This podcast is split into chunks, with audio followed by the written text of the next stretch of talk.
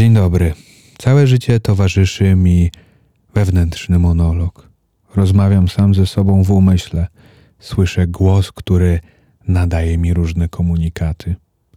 Pamiętam, że jak byłem małym dzieckiem, to nawet miałem takiego swojego wyimaginowanego przyjaciela, z którym rozmawiałem w umyśle. Tak można by to określić. To była taka forma dla mnie zabawy też w umyśle. I nigdy nie wierzyłem, że ten przyjaciel istnieje, także nie miałem jakichś wyobrażeń, jakichś rozdwojenia jaźni, które powodowałoby, że widziałem go przed sobą. Nic z tych rzeczy. Szczególnie takie rozmowy w głowie i ten monolog, wręcz czasami kłótnia myśli, najgorsza jest, kiedy chcę zasnąć i nagle: dlaczego nie zadzwoniłeś do niego? Miałeś oddzwonić na ten telefon. A, nie chciało mi się. Jak to ci się nie chciało? No, dzisiaj był ciężki dzień, zmęczony byłem. Tak, tak, ciężki? Jesteś leniem. I te, te myśli w głowie się kotłują, by po chwili zmienić swój bieg i nagle myślę o tym, co dziesięć lat temu powiedziałem dziewczynie w liceum i czego jej nie powinienem powiedzieć. I te myśli aż krążą, a w pewnym momencie nie mam nad nimi żadnej kontroli. A wydawać by się mogło, że to jest mój mózg, moja projekcja, mogę wmówić sobie, co tylko chcę i kontrolować to w stu procentach. Pięknie by było, ale na przykład nie potrafię kontrolować tego, żeby powiedzieć: zamknij się, już, koniec. I nic nie myślę. I jakby nie słyszę tego głosu. Wręcz wtedy jest odpowiedź: jak to mam się zamknąć? I znowu te głosy ze sobą rozmawiają, podpowiadając jakieś dziwne rzeczy i jest jeszcze gorzej, im bardziej próbuję wytłumić w tobie sobie ten głos. I powiesz: nie, no ja może nie mam takiego czegoś.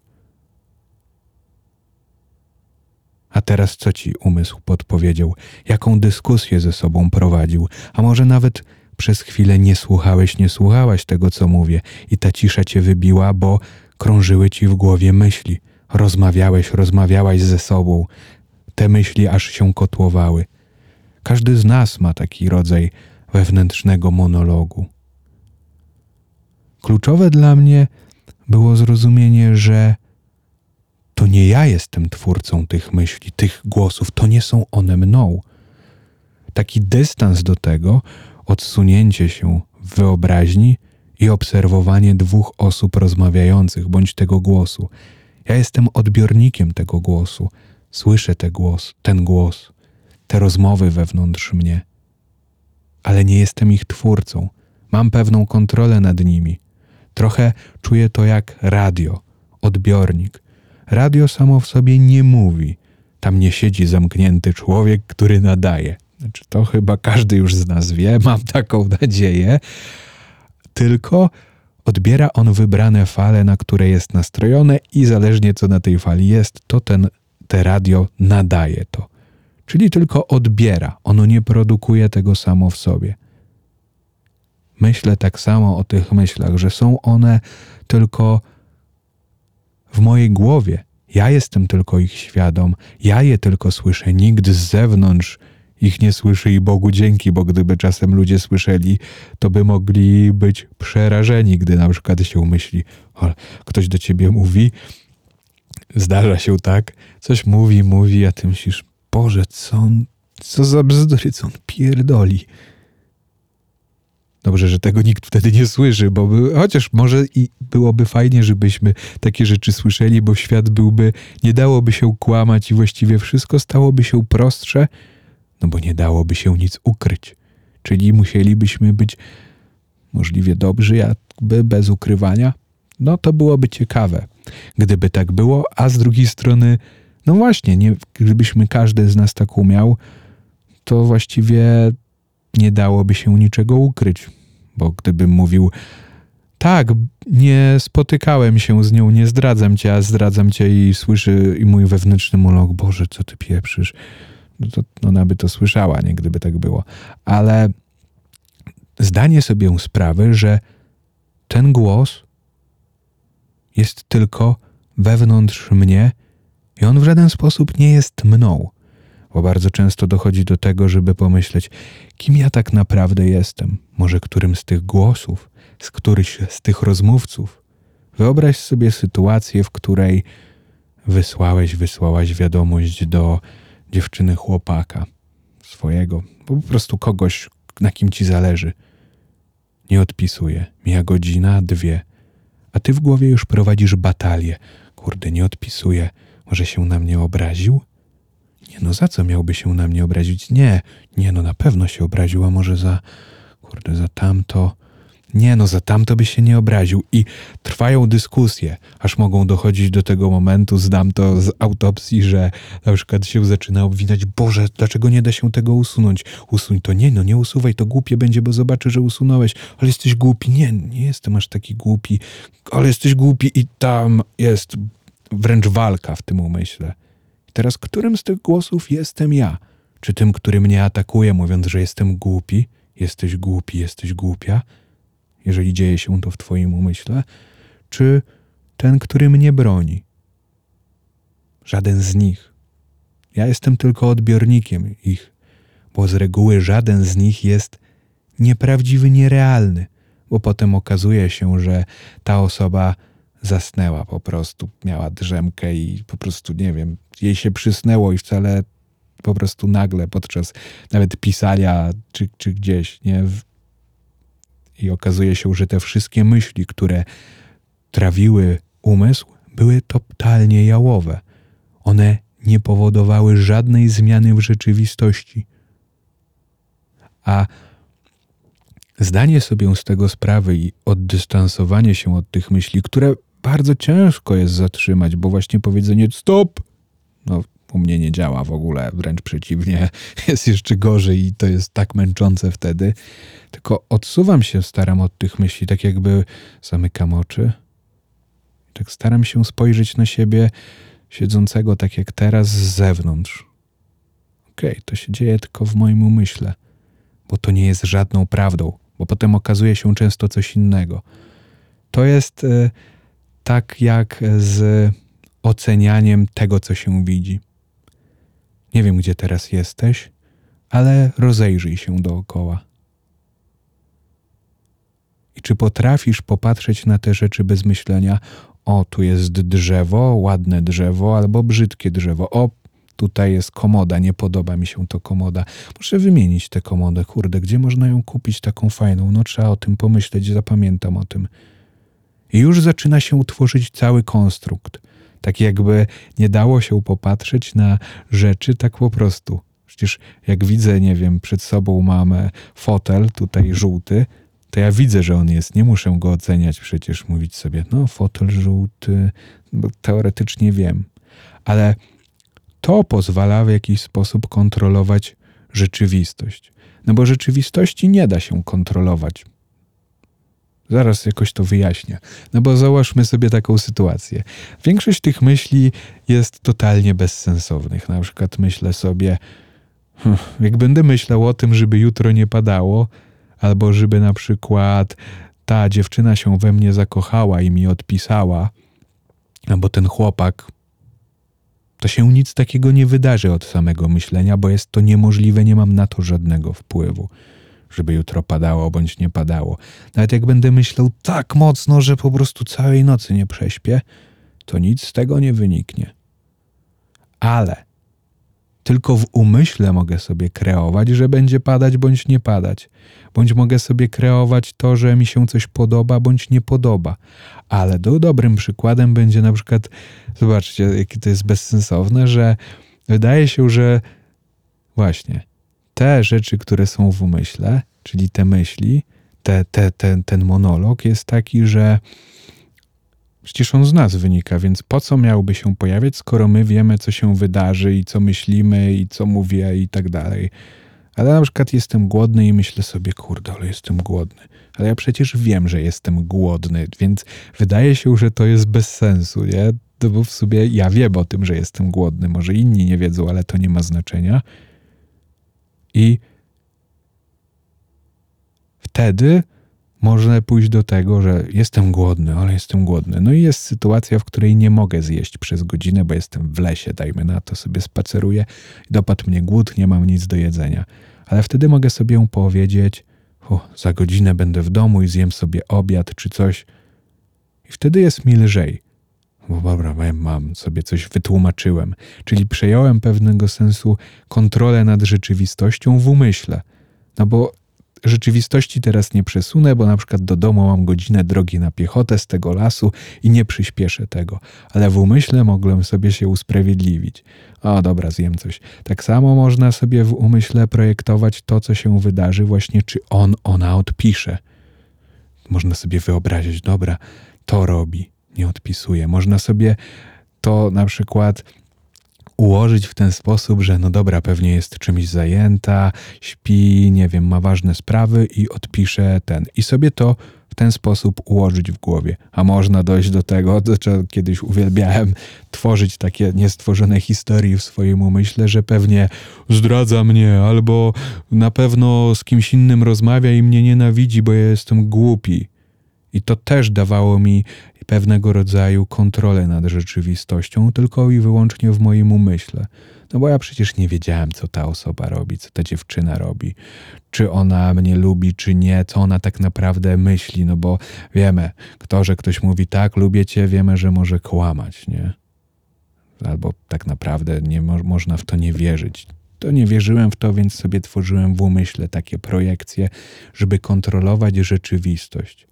Tylko że to było w stu procentach jałowe, bo przecież ja nie miałem na to żadnego wpływu, czy on, on, ona mnie lubi, czy w, co ona o mnie myśli, po tym jak się zachowuję i jaki jestem. A to daje namiastkę kontroli. Tylko gdy się przesadnie w to pójdzie, to ta kontrola nas ogranicza, ciebie też. No bo zobacz, idziesz sobie ulicą, właśnie znowu wróćmy do tego, że zaczniesz sobie zawęż- myśleć o tym, co widzisz. Rozejrzyj się po raz kolejny. Co widzisz? A już cię pewnie myśli pogrążyły, że no, widzę psa, widzę tam drzewo, widzę krzesło. Nie wiem tam, gdzie jesteś, ale prawdopodobnie po- pojawiły ci się te myśli. A im dłużej pomyślisz, zaczniesz oceniać ładne krzesło. Fajne krzesło, takie krzesło, znam te krzesło. I nagle to wszystko urzeczywistnia się w umyśle. Ale bardzo często, gdy się zaczyna w ten sposób o tym myśleć, to się okazuje, że po co ja oceniam? Co ja z tych ocen mam? Że to jest ładna fryzura, gdy ktoś mnie mija, a to jest brzydka. To w żaden sposób też nie jest prawdą te oceny. Bo ktoś inny, obok nas mijający, myśli, piękna fryzura, a my, ale brzydka fryzura. Czyli te głosy zadziały się tylko w naszych umysłach, ale żaden z tych nie był tak naprawdę żadną prawdą. I tu przechodzę do tego, że szczególnie jak byłem młodszy, teraz szczęśliwie nie mam, wyleczyłem się z takich myśli, że stawałem przed lustrem i myślałem, ale jestem nieatrakcyjny. Jakbym mógł się podobać jakiejś dziewczynie? Oczywiście potem jakiś drugi głos się w głowie, nie no, nie jest tak źle. Potem drugi głos zaczął mówić, nie no, jest tak, wiesz, nikt, tamten ziomek jest, ma na przykład większego bicka, więc on na pewno jest bardziej atrakcyjny dla kobiet. Nie no, ze mną nie jest tak źle, w miarę szybko biegam. I ta dyskusja się we mnie prowadziła, ale z reguły wygrywała ta negatywna, no bo nie wierzyłem w swoją wartość, w swoją jakąś tam pewność siebie, nie miałem jej zbudowanej, po prostu byłem i dlatego przez niskie poczucie wartości bardziej skupiałem się na tym negatywnym i brałem to jako za mnie, a za tamten głos brałem za nie, za nie mnie, więc bardziej ufałem temu, który mnie krytykował, wewnętrzny głos. Tylko że żaden z tych głosów nie był prawdziwy, bo jaką prawdą jest, czy jestem ładny, czy brzydki? Jest to obiektywne. Jeżeli ktoś powie, ktoś inny może o mnie myśleć, że jestem ładny, skoro finalnie jakaś dziewczyna w liceum się mną zainteresowała, czy pisała do mnie, czy chciała się ze mną spotykać, to ona w jakiś sposób musiała przynajmniej przez chwilę uznać mnie za atrakcyjnego. No bo po co miałaby robić to dla żartów? Oczywiście wtedy pojawia się, nie no na pewno robi to dla żartów, przecież po co, ona, coś jej się pomyliło, zaraz się jej przestanę podobać. Nie no w sumie czemu, no skoro do mnie napisała i znowu pojawia się monolog.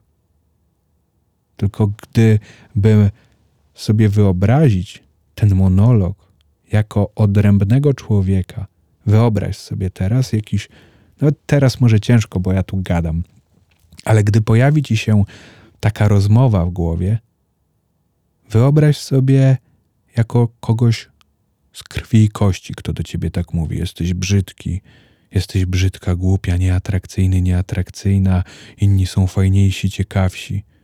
Nie, oni nie są tak ciekawi. Ty jesteś w miarę ciekawa, bo czytasz książki. Nie, ale oni wie- więcej czytają książek. I zaczyna się taka kłótnia. I teraz wyobraź sobie ten głos jako realną postać, która stoi przed tobą. Zamknij oczy, stwórz jej, ją jakby wedle swojego uznania i jakby wyobraź sobie, że to ta osoba mówi. Jedna. I gdyby była jedna osoba, która ciągle by tak zmieniała zdanie i mówiła ci, nie jesteś głupi, nie, aż nie tak głupi, może jesteś głupszy. Ciągle by ci tak mówiła, to byś pomyślał, coś z tą osobą jest nie tak, przecież w jaki sposób mam jej zaufać? Gdyby faktycznie mieć takiego znajomego, przyjaciela, kogokolwiek, to ja bym nie chciał kogoś takiego mieć, kto by mi sprzeczne ciągle informacje nadawał. I to pozwala wyciągnąć tę myśl, ten cały overthinking na zewnątrz, jakby nadać mu cechę ludzką i nawet często fajnie byłoby wymodelować z niego kogoś śmiesznego, kogoś, kto cię będzie bawił i będzie niepoważny, żeby ten głos stał się totalną wręcz karykaturą, że to jest, to jest bajka, to jest zabawa, to jest w ogóle nieistotne. To, co ci mówi, że jesteś głupi jakiś tam. Bo często skupiamy się na negatywach. Jeżeli jest niskie poczucie wartości, bo mając im wyższe, tym się odrzuca te negatywy. Z reguły, nie? Chociaż one też się pojawiają. I wyodrębnienie tej postaci, widzisz ją, że ona tak do ciebie mówi, nagle się okazuje, że to są totalne brednie. Nic nie jest prawdą. Skoro ta osoba sobie zaprzecza, to dlaczego ja mam jej ufać, którymkolwiek z jej słów? I to pozwala zdystansować się od tego. I to jest ciekawe. Są sytuacje najlepiej, w których dobrze byłoby się skupić nad tym, co do siebie mówisz. Bo jeżeli najlepiej są to takie czynności przypadkowe typu zmywanie podłogi, odkurzanie, jazda rowerem, nie wiem, branie prysznica, kiedy teoretycznie nic się nie dzieje, a ten mózg mówi, gada, coś tam do ciebie nadaje, zadzwoń do niego, nie, dlaczego, a pewnie, kurde, tamta osoba mnie nie lubi, o Boże, dlaczego ja to powiedziałem, powiedziałam tydzień temu tej koleżance, Jezu, jakie to było głupie, że to powiedziałem, powiedziałam. I nagle warto byłoby przysłuchać się temu i sobie wypunktować, okej, okay, to do siebie mówię. Ile jest złego, ile dobrego do siebie mówię. Znaczy no właśnie nie do siebie mówię, to coś, no dobra, nie to coś, bo to zaraz jakieś dziwactwo idzie, no ile ten głos do mnie mówi, żeby być świadomym tego, co mówi. Bo często są tam jakieś informacje. Zauważ, że przynajmniej ja tak mam, może tak nie masz, ale z, z reguły zauważ, że jest tak, że im więcej masz stresu, niepokoju, takich jakichś emocji, które się w tobie kotłują, tym więcej tego w głowie się pojawia. Te myśli są jeszcze bardziej szalone, te dyskusje potrafią być jak jakiś granatnik, wybuchy, strzały, wręcz szalone rzeczy. Ja przynajmniej tak mam. Im jestem bardziej zestresowany, zlękniony czegoś, odczuwam jakiś niepokój albo coś, czekam na coś, co jest dla mnie ważne, oczekuję czegoś, stresuję się. Na przykład przed randką. Oj, pamiętam kiedyś szedłem na randkę z dziewczyną, z którą dosyć długo rozmawiałem na e, na Tinderze. I gdy przyszło do spotkania, to właśnie wtedy Dzień przed nie miałem tego, a, ale im bliżej tego, im więcej takiego jakiegoś stresu i niepewności, tym większy ten monolog. Kurde, jak się jej nie spodobam, a jak ona mi się nie spodoba, nie no, spodobam jej się, nie jestem, przecież fajnie się rozmawiało, i widziała mnie, w sensie na zdjęciu, tu, tak, tak, ale nie, a jak jestem taki w sumie, może nie będę taki fajny jak w internecie, nie no, przecież nie jesteś taki głupi, dasz sobie radę, nie no, ale zawsze mogę się speszyć, może ona będzie zbyt olśniewająca dla mnie i im bliżej, tym jeszcze więcej tej dyskusji, tego wszystkiego. I to jest często dobry Inf- dobra informacja, że jak jest dużo, to coś cię niepokoi. Czasami nie wiemy co. Czasami jest coś, co trzeba się zastanowić. Bo to troszeczkę jak czajnik z gotującym się. Nie elektryczny czajnik, tylko najlepiej taki, wiecie, sta- stary jeszcze czajnik z piszczałką. Dobra, słabo to zaprezentowałem. No piszczenie. O właśnie, to nie piszczenie, to tak gwizdały te czajniki, to ta energia, ta para się wypuszcza właśnie w tym stresującym, niepokojącym, takim natłokowym momencie i wtedy jest najtrudniej to wyciszyć. Wtedy na pewno na pomoc przychodzi pisanie, bo właśnie pozwala szybciej urzeczywistnić i wyrzucić z siebie te myśli, je w jakiś sposób uporządkować, skupić się, czyli prowadzenie dziennika pomaga faktycznie temu wypuszczeniu tych emocji, wypuszczeniu tych myśli na zewnątrz, jakby właśnie wypuszczenia ich urzeczywistnienia, a pisanie dziennika nie jest niczym trudnym. Siadasz i piszesz to, co ci przyjdzie do głowy. Tak jakby notujesz ten wewnętrzny monolog i trochę on staje się właśnie odrealniony od ciebie, bo on się tutaj wyrzuca na zewnątrz i on się staje jakby nie częścią ciebie, ja przynajmniej to tak odczuwam pisząc. I wygasza się jakoś trochę tego niepokoju, tej, tego, tego wszystkiego. Na pewno wiadomo, różnego rodzaju formy medytacje, praca z oddechem, o którym dziwne, w szkole o tym się nie mówi. W szkole to się o wielu rzeczach nie mówi, to zacznijmy od tego, jak oddech może być ważnym narzędziem. Świadome oddychanie. Do tego, żeby się uspokoić i uspokoić myśli, dać sobie wewnętrzny spokój. Taki oddech pełny, niekontrolowany. Joga na pewno też pomaga wyczyścić, wyci, wyczyścić, wyciszyć umysł, bo wyczyścić to się go nie da, bo zawsze będą pojawiały się te głosy. I w większości wypadków trzeba sobie zdać sprawę, że nie jest to w żaden sposób prawdą. Bo jeżeli myślisz sobie, że jesteś brzydki, brzydka, na przykład, to tylko ty to słyszysz. Ktoś inny może patrzeć na ciebie i w jego głowie może być, ale piękna osoba, wspaniała osoba.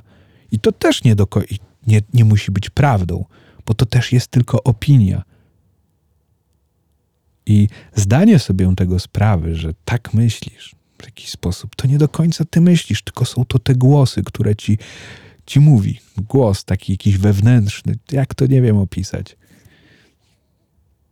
Nie, że jakiś ze światów, no to się dzieje w jakimś sensie w umyśle, ale bardzo często jest to poza kontrolą, bo gdyby było w kontroli, jest w pewnym sensie, ale gdyby było w totalnej, to łatwo byłoby to wyłączyć. Ale no właśnie, to, to co też wspominałem o tym, że to pozwala kontrolować rzeczywistość, no bo jednak w umyśle mogę sobie wyobrazić i, wy, i rozmawiać wszystko na każdy temat. Bardzo moją ulubioną rzeczą też było przeprowadzanie tych samych rozmów jeszcze raz. Co bym jej odpowiedział? Dlaczego teraz, jakbym się z nią kłócił albo z nim, cokolwiek, to bym powiedział tak i układam sobie całą litanię. Nie, dobra, inaczej, nie. To nie było mądre. No, może troszeczkę to tak jeszcze poprawię. A jakbym jej powiedział, że bardzo mi na niej zależało i starałem się zrobić dla ciebie wszystko. Nie, no to może zbyt takie poważne. Trzeba byłoby tak trochę z ironią, żeby trochę dogryźć. I też się tworzy ta w umyśle kontrola rzeczywistości, która już się wydarzyła. A gdy mówisz sobie, no i co z tego, że ja to robię? powiesz sobie, no i co z tego? Próbujesz te wszystkie rzeczy, co mówiłem, wprowadzić, od, real, od jakby odsunąć się, zdystansować od tych myśli, od tego natłoku i pomyśleć, to nie ja, ja tylko to słyszę, jakby to odbieram w tym momencie. Nagle się staje, przecież to nie ma sensu, żebym ja sobie układał, jak to rozmawiać. Lepiej jakby o czym innym może pomyśleć, zmienić ten tor, zająć się czymś, co pozwoli zapomnieć o tych myślach, w jakiś sposób rozproszyć je, bo większość naszych myśli jest totalnie jałowych. Ja sobie przed snem wyobrażam, jak przebudować Warszawę. Ani budowniczym jestem, ani prezydentem, ani architektem, ani nikim, kto miałby to zrobić. Ta myśl jest jałowa. Już nauczyłem się ją odsuwać właśnie, odsuwając się od siebie i mówiąc... Oj, przepraszam, coś mi... Muszę się napić. Mówiąc sobie, że... Ale no i co z tego, że jest nieidealnie zbudowane miasto. Tylko we, według mnie oczywiście. Znaczy według... Nie tylko może według mnie, ale to jest moje przekonanie w danym momencie. Także życzę ci tego, żeby te myśli w głowie były bardziej kontrolowane pozytywnie.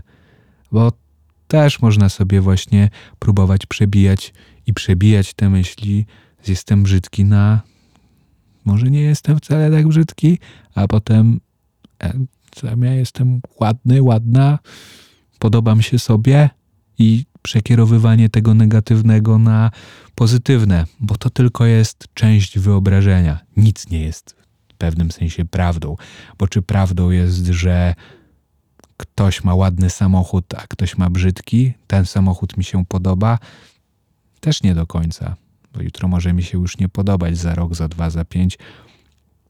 Poza tym, co to za różnica, czy ja uważam, że ten auto, którym ktoś jeździ, jest ładne, czy brzydkie. Ktoś, skoro nim jeździ, pewnie myśli, że jest ładne. I kto ma rację w takim razie? Ja czy on? Można byłoby się kłócić, ale z tej kłótni też by nic nie wynikło. I tak samo jest w myślach. Także życzę ci wszystkiego dobrego.